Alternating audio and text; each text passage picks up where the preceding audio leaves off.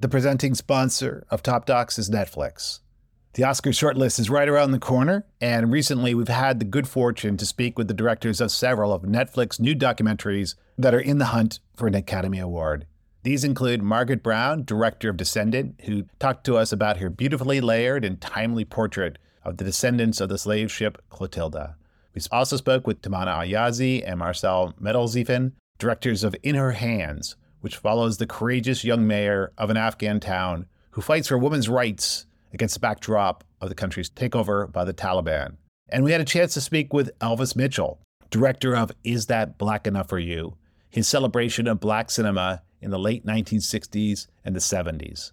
Finally, Chris Smith joined us to discuss his new documentary, Senior, featuring Robert Downey Junior in tribute to his late father, the pioneering filmmaker Robert Downey Senior Be sure to listen to these conversations in our feed and watch these films, now all available on Netflix.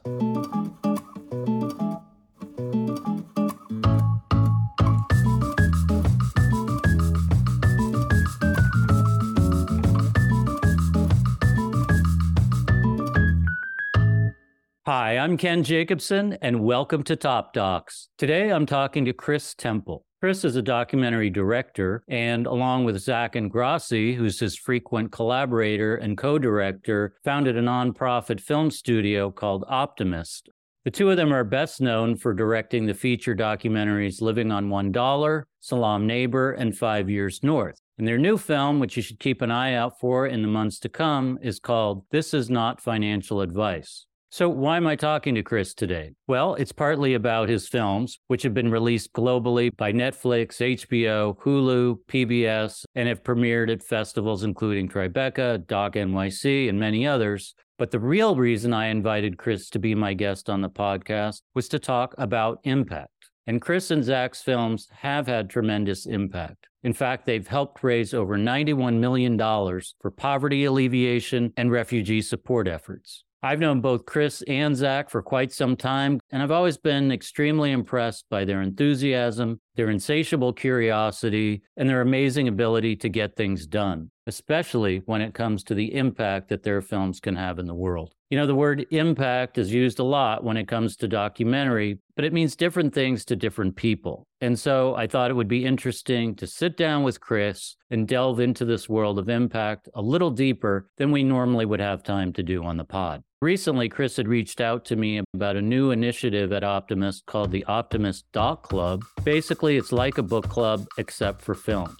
Chris explains it in more detail in the interview, but it's easy, fun, and essentially free. You watch a documentary, and then you get to talk to folks about it. What could be better than that? You can learn more at their website at optimist dot co. As usual, if you like this interview, please follow us and subscribe wherever you listen to podcasts and tell a friend. Also, please follow us on Instagram at TopDocsPod and Twitter, also at TopDocsPod. And now, my conversation with Chris Temple about impact filmmaking. Making. Chris Temple, welcome to Top Docs. Thanks for having me. You bet. And it's really great to be able to talk to you because typically we're talking to filmmakers about one film, a new film that they have, and you do have a new film, but primarily we're here to talk about a bigger topic, which is impact films, so-called impact films. It's really a great opportunity for me and I think for our audience to dive into this topic. So thank you for being here to talk about it. Absolutely. Before we go any further, let's define this term impact. What do we mean when we say impact anyway? I think it's a great question and it's been evolving over the years. I think a great impact film accomplishes one of three things. It changes minds, it changes lives, or it changes policy. And I see that as these three bucket categories that can really capture the essence of so many different impact films out there because it doesn't have to look one thing. I mean, you can have an activist documentary on a social issue that can have a very clear point of view, and that can be an impact film, but you can also have something that's a much more immersive, kind of empathetic experience to understanding someone else's perspective with no action after it, and that's also impact. Absolutely. There is no one size fits all when you're talking about impact. I know you didn't go to film school, as is the case for many filmmakers, but can you tell us, how'd you get your start making documentaries, and specifically documentaries with impact? Yeah, Zach, my co-director, and I often talk about ourselves as accidental filmmakers. Our first ever documentary was a film called Living on One Dollar that was on Netflix, and it was also an accidental impact documentary. We had no idea what that meant.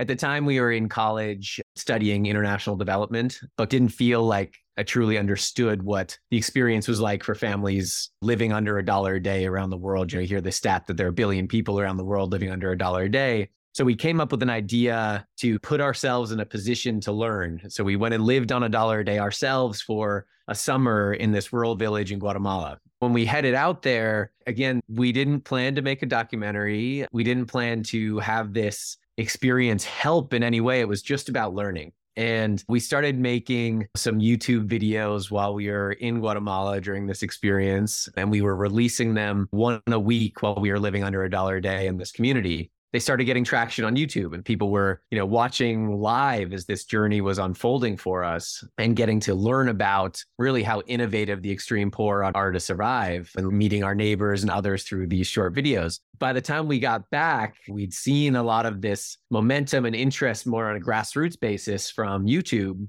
And a lot of people encouraged us, you know, why don't you make it into a longer story or a documentary? And I think, you know, arrogantly or naively, we were like, how hard could it be to make a documentary? So we set out, and about sixty plus versions later and two years of editing later, with our amazing editor, Sean Kusanagi, had a feature film, Living on One Dollar. We finished it right as we were graduating college, and we decided to take six months, not get real jobs, and see what we could do to, you know, share this film with the world. And we never looked back. The film started building up a grassroots audience. We kind of built a campaign around it. It ended up getting onto Netflix and raised about one point five million dollars for two nonprofits in Guatemala that were working in this community, doing education work, microfinance work. We were just blown away that the power of what a story could do. And so tried to make it into a career. So that is an amazing story, and just an incredible fortuitous accident, I guess you could say, yeah. Which of course required a huge amount of effort on your parts. But I wanted to just go back for a second to those initial YouTube videos to give people a sense of scale. I mean, those videos got hundreds of thousands of views, right? Yeah, they did. And again, I think we were so surprised by the kind of virality of that content. This was two thousand ten when we were first doing this, and we weren't particularly sure of what it meant to go viral or how to build strategies in that way. It just wasn't talked about in the same capacity at a time when there just wasn't as much content being put out. But I think it began with young people being interested in following this journey. And we kind of used our own experience as a vehicle and a tool to get people to care about poverty alleviation and get them to care about these issues and to think beyond their own limited scope of a day-to-day worldview. And I think at the time we were naive college kids coming from a position of privilege, and we were absolutely fish out of water in this experience in Guatemala. And I think a lot of viewers could relate to that and come on the journey with us.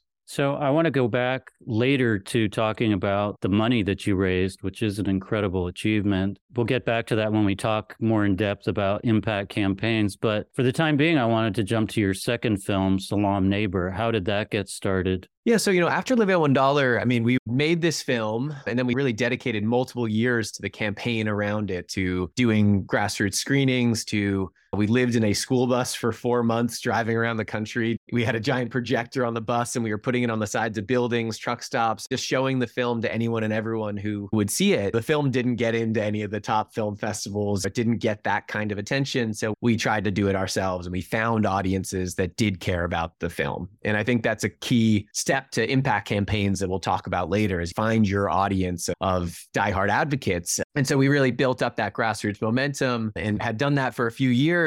And I think we were really inspired. Okay, so what's next? And at the time we were thinking about it this way: how do we leverage film to make impact? Like, the film was coming second in many ways in how we were approaching a story at that point in our lives. We were really frustrated with the coverage and the amount of attention that was being given to the Syrian refugee crisis. This was about two thousand fourteen. So we came up with an idea for a film in a Syrian refugee camp, the world's largest Syrian refugee camp. camp on the border of Syria and Jordan. And we created this feature documentary, but instead of just creating the single film, we used the film as a flagship, and then we built all these other elements around it. So we also filmed a virtual reality film in the surrounding areas and in the camp that was released by the U S Holocaust Memorial Museum in D C as kind of an exhibit for about a year and a half in their museum there. We also then partnered with Google to make a combination website and film called Searching for Syria that really answered the world's top five most most Googled questions about the Syrian refugee crisis, but did it through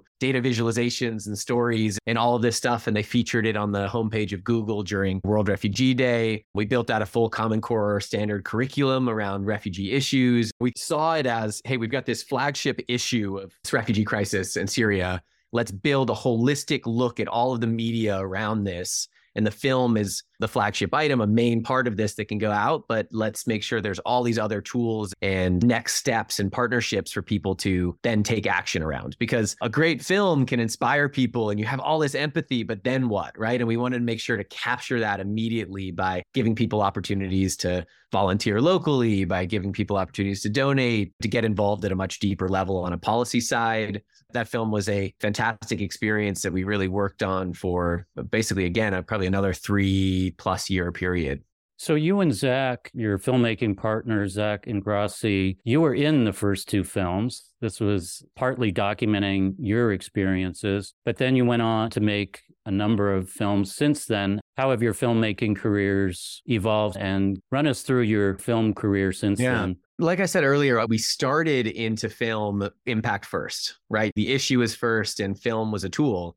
And then as time has gone on and we made our first documentaries, we've fallen in love with documentary and the power and redefining the broad spectrum of what impact can look like. So I think in many ways for us, it's shifted now where film's first and impact can look like all sorts of things around the film. We have made a number of other documentaries. We've been so, so thankful to have four feature documentaries now, a number of short films, and they have expanded into a, a number of different issue areas: immigration, criminal justice reform, financial inclusion, food insecurity, and a number of films told through a character-driven lens. So that's been the area that we've really loved to focus our energies. The first two documentaries had us in it. I think we learned over time that we just weren't loving the experience of being on camera as much as we were being behind the camera. And part of that was struggling with the authenticity of being a film subject when you've done multiple films. Because as a director and being in front of the camera, I started knowing what the film needed in terms of a performance or in terms of a film arc. And the second that happened, we decided the films would lose their true, authentic journeys for us as these narrators or characters inside of the films. And it was time for us to shift our role behind the camera and, and focus more as storytellers, elevating the voices of others.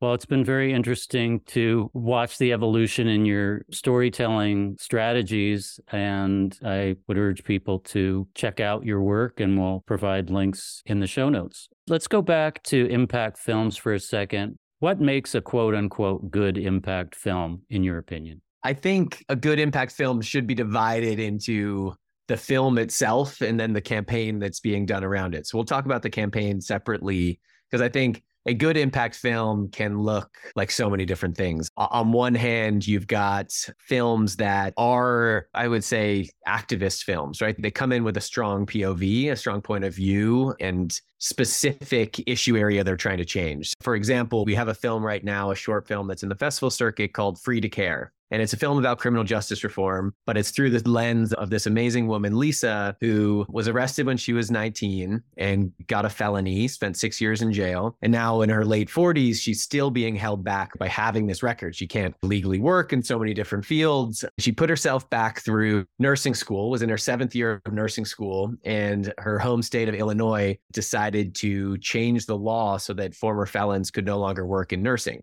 But she was in her seventh year of nursing school going through this process. And basically she called the state and they were like, there's nothing you can do. So she set out for the next two years to change this law back.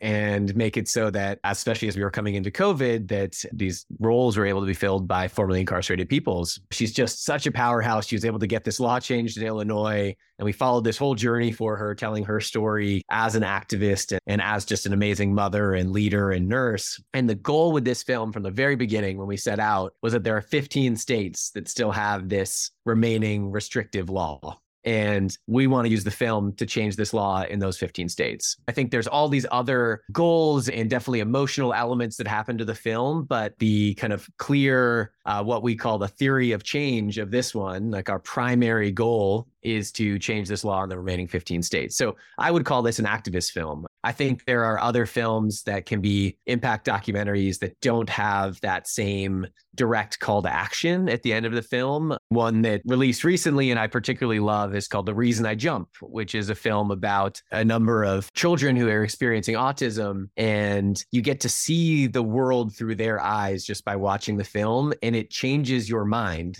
in your worldview just by watching the film. And I'm a better person for having watched it. I didn't need to sign a petition afterwards. I didn't need to donate money. To me, the primary kind of impact dynamic of that film was just changing minds. And so going back to that framework that we apply at Optimist to every film, you're looking at one of these three categories: changing minds, changing lives, or changing policy, and seeing where an impact film can best fit. So I think it would be great to talk about some films that you've seen over the years, including maybe some that have come out recently that you think are really great impact films for one or another reason. So give us your list of, say, three or four or five of your top impact films that you'd like to talk about today. Yeah. Can we do twenty-five? No. Um, there's so many amazing films. I mean, I think just for this year to kick off, I think there's a, a couple standouts for twenty twenty-two. Aftershock is an incredible film, and I think they're doing a lot of work around congressional legislation to eliminate the racial gap in maternal health. And I think they're going to make strides there. And so I think that's a film that's a must watch. For folks who don't know, can you give us a brief synopsis of it? Aftershock follows two families in the wake of loss. So two families who lost a mother during childbirth. And I think it's just a very emotionally moving portrait of what happens next. And I think it's called Aftershock, really the shock that happens to a family and to the world and the consequences when we don't deal with an issue like maternal health, especially amongst Black Americans. It's an emotionally gripping film during the process, and it moves forward to following these families on their journeys of activism throughout the film itself. So it's integrated into the film's D N A is this call to action. And then afterwards, they've, I believe they partnered with Picture Motion, which is a great organization that supports impact filmmakers and can help you build strategies and campaigns. And they're doing a lot of work with Congress to help support legislative changes. So again, that change policy bucket is really being clicked with them. So Aftershock, that's a great one. How about another pick? The Territory, I think, has to be talked about this year as an incredible impact film. And I think for all the reasons of it being a great film, but as an impact film, I think the empowerment of the community to really tell their own story and kind of push those boundaries of authorship is having a tremendous impact, not just on what the film is about, which is about kind of indigenous land rights being infringed in this community, but also just pushing the boundaries of storytelling and how the whole documentary community is thinking about authorship and voices in film. So I think this will have a tremendous impact.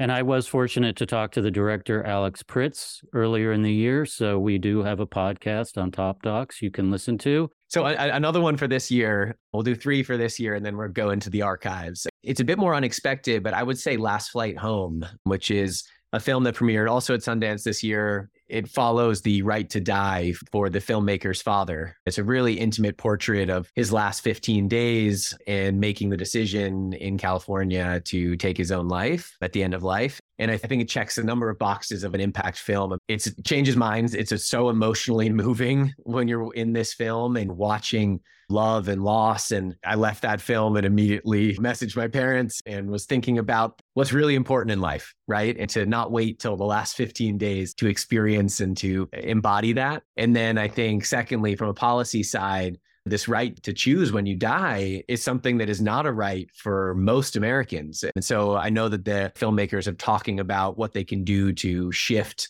the conversation around right to die and what that kind of assisted suicide would look like in the future. So I don't know what that campaign will look like because the film is early on, but it's an exciting one to keep an eye on. Yeah, and it was also great to see the filmmaker, Andi Timoner, make a very different kind of film than she's used to making. It's a personal film, and as you say, it's definitely an impact film. I was lucky enough to talk to Andi on the podcast, so check that out. What's next? Let's go into the archives. Yeah, okay, let's, let's head into the archives. Okay, so one that I think you got to think of in the archives is The Cove. A beautiful film also, but it significantly changed the dolphin hunting practices in Japan. And you've seen a dramatic reduction since that film came out. But it's not just that, that I think this film makes this list. It's because it led the way for so many environmental films afterwards. And I don't think a film like Blackfish would have been made if it wasn't for The Cove. And Blackfish is an, also an amazing film about SeaWorld that was able to stop the shows and the treatment of killer whales at SeaWorld. I think The Cove really set the tone and raised the bar for what could be accomplished around animal rights. So I think that one makes the list for that reason.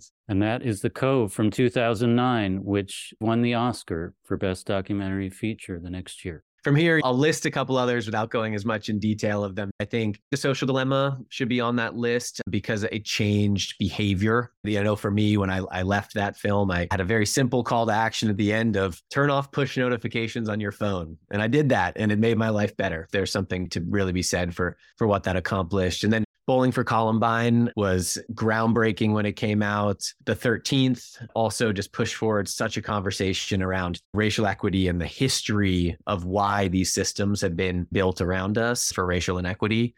Paris is Burning, Misrepresentation, another amazing impact film and campaign. And then one that's close to my heart, I would say, is For Sama, released, I believe, in twenty nineteen. And it followed a mother and her son in Syria. And given all our work with the Syrian refugee crisis and our feature film, Salaam Neighbor, this one just hit especially close to home because we have so many friends in Syria. There's still an ongoing war that's been happening for a decade now. And while it's out of the news on a day-to-day basis, to get to just see the reality of what it's like to raise a son in a war zone was so personal, it leaves you a little gutted. And while it might not have had the same kind of call to actions at the end, it's another one that truly just emotionally moves you. Yeah, it's a staggering film. And I would just add about The Social Dilemma that watching that film and then talking to Jeff Orlowski, the director, for the podcast, it really changed my behavior too. There's rarely a, a week that goes by that I don't think about, okay, I need to put the phone down, or I need to turn off notifications, or I just need to do more to leave social media behind and live in the moment. So let's talk about impact campaigns a little bit. Earlier in our interview, you mentioned the campaign that evolved out of Living on One Dollar, and you raised a tremendous amount of money, I think over one point five million dollars. How exactly did you do that? And what else can you tell us about the campaign on that film? Impact campaigns are tremendously important. And unfortunately, in the industry, as filmmakers, we often have to spend every cent that we have and spend every hour we have just on getting an impact or an indie film up and out the door, right? And we're often in debt and we're struggling to just keep it together, and we put it all into the film. And then how do you try to earmark or have the resources and the energy to put into the campaign? That's a fundamental challenge to the whole industry, is someone can make a beautiful film, but then what? And so something we've tried to do at Optimist, our nonprofit, is to build more of an infrastructure around all of our films so that we can make a film, but we also have a team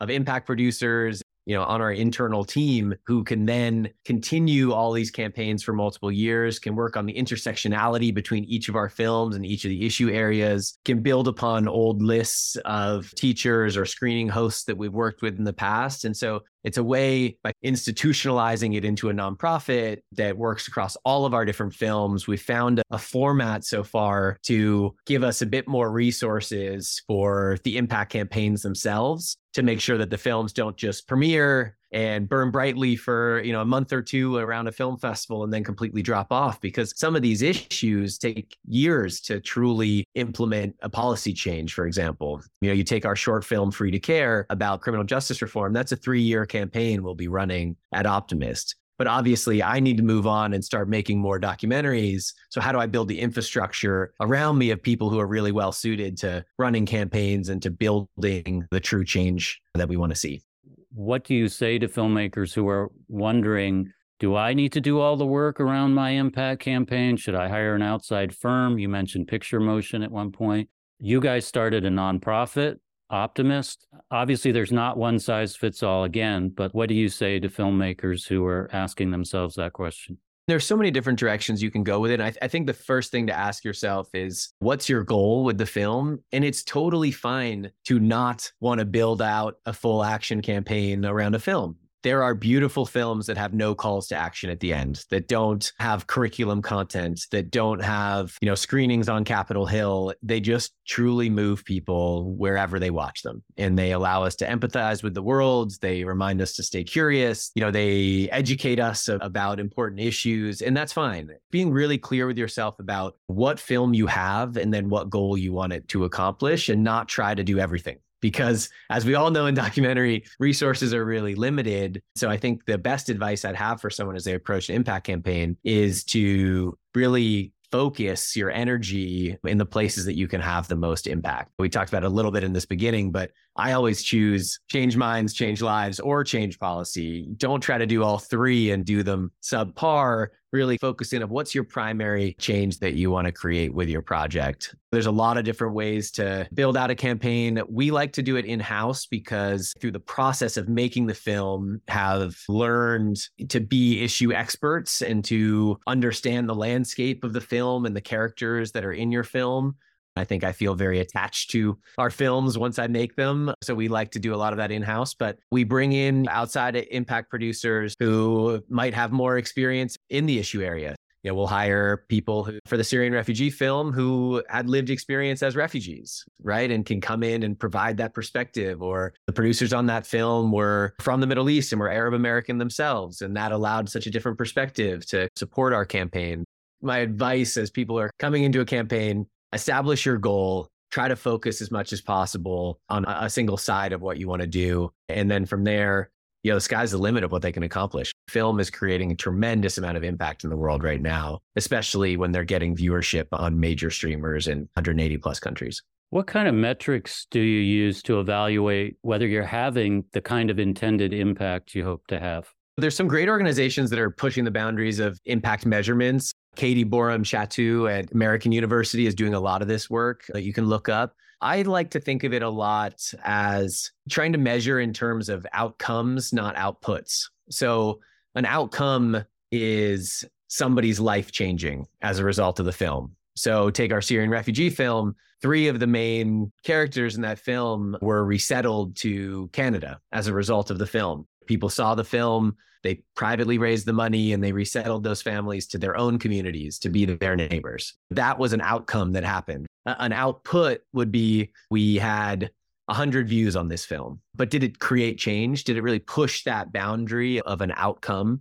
I don't know. To us, I'm always challenging to find ways to add more measurable elements to impact, because it's challenging. And the more that we can push the industry to not just pat ourselves on the back and say we did good, but to actually figure out how to measure that tangibly through surveys, through real outcomes of people's lives being changed or real policy shifting, that's where I hope it'll go more and more in the future, and not have it just be kind of a combination of marketing and impact that is tied together. Almost aside from the films themselves, are there impact campaigns where you've looked underneath the hood and said, wow, I'm just really impressed with the impact campaign that these filmmakers and their team have put together? I think the folks at Exposure Labs who did The Social Dilemma, Chasing Coral, Chasing Ice, are really putting their money where their mouth is in terms of doing the impact work. So I'd highly recommend to look at any of those films, or to look at their case studies that they release on their website as models. They do a really nice job of pushing those boundaries and putting just as many resources into the campaigns as they're putting into the films themselves. And sometimes that's what it takes. You have a full budget for a film, and then think about what's the full budget for the campaign around it. You know, and I do think there's more models that the industry needs to think about to get those kinds of campaigns funded, because it's really hard. It's really hard to get money earmarked for an impact campaign. A lot of the major streaming platforms are not going to fund that. Unless there's money, it, it can become an afterthought. Partners are also a key part of this, right? What kind of partners have you worked with over the years on different films? Partners are critical to any impact campaign. Take our film about the Syrian refugee crisis. We partnered right off the bat with the U N Refugee Agency, the International Rescue Committee, and Save the Children, three amazing nonprofits who are working in the space. And they themselves use the film as a tool to host hundreds of screenings in their own communities and in refugee camps all over the world. And they provided a backbone of legitimacy, uh, an outlet for donations to go to, to do the work and research. They've been doing work in these spaces for so many years. For us at Optimist, every single film we've worked on, we've partnered with a nonprofit and or an author or a journalist who's working and has worked in this space for their whole lives. And that kind of backbone of both research and people who are working on the front lines just make both the film and the campaign better. So I would highly recommend that. And as filmmakers, not feel like you need to reinvent the wheel. I mean, to me, film is a tool. A documentary is a tool for a lot of these nonprofits who can't make films, who don't know how to tell stories in the way that we do. And we can really help empower so many others by offering our films and our storytelling services to different causes. This is tremendously difficult work. It's very taxing. It takes years to do effectively. How do you emotionally and physically keep your stamina and also, more important, your spirit from diminishing as you work on these films over time? You know, I think for us, why we named our organization Optimist is that the strength comes from the people you're meeting and learning from in these films. In all of our films, there's an optimist. There's someone who, to us, believes progress is possible and is working towards accomplishing that. And I don't think being an optimist is naive. I think an optimist is simply envisioning how the world could be better or envisioning progress and making it happen. And I think that envisioning is the first step to accomplishing that. So to me, it's all the people that we've worked with in every one of these films who continue to remain close friends that are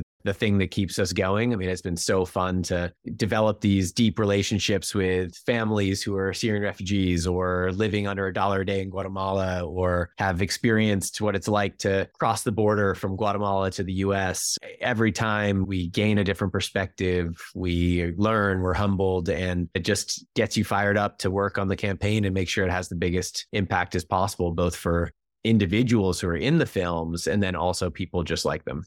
You know, one of the things I've always admired about you and Zach and Optimist is your commitment to building community. You do it with the films themselves, but you also do it within the doc community writ large. And Optimist has a new initiative, the Optimist Doc Club, which I think is a great idea and is definitely going to help build community. Can you tell us a bit about Doc Club? The Doc Club is a new initiative this year. It's basically think about a book club, but for documentaries. So we choose one film every month. You watch it on your own time. If it's an unreleased film, we send you a private screener. And then we come together for one hour on Zoom. thirty minutes is with the director or the film subjects of kind of a conversation. And then we do thirty minutes of breakout rooms, which is much more participatory and similar to what a traditional book club would be. And every month we cap the number of people who can come in, so it remains intimate. Anyone can sign up on our website. If you go to optimist dot co, there's a link for the documentary club.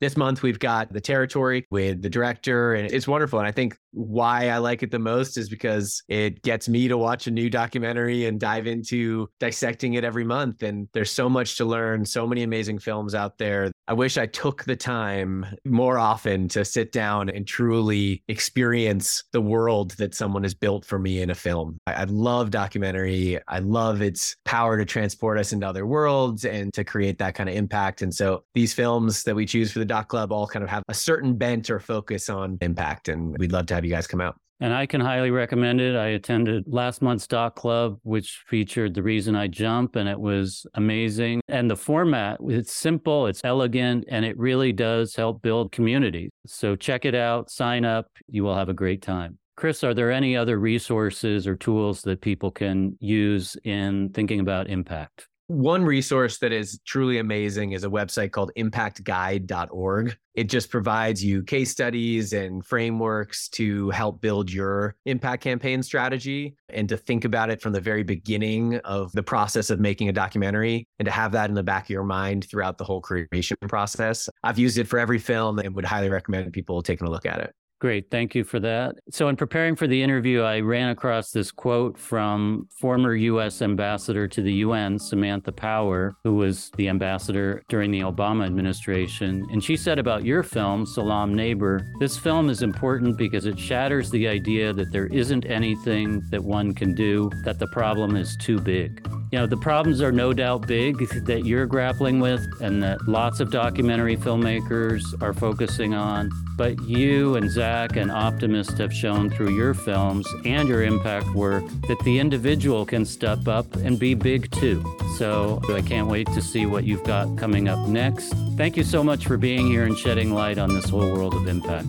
This is such a fun conversation to have, and excited to see what impact films others make from here.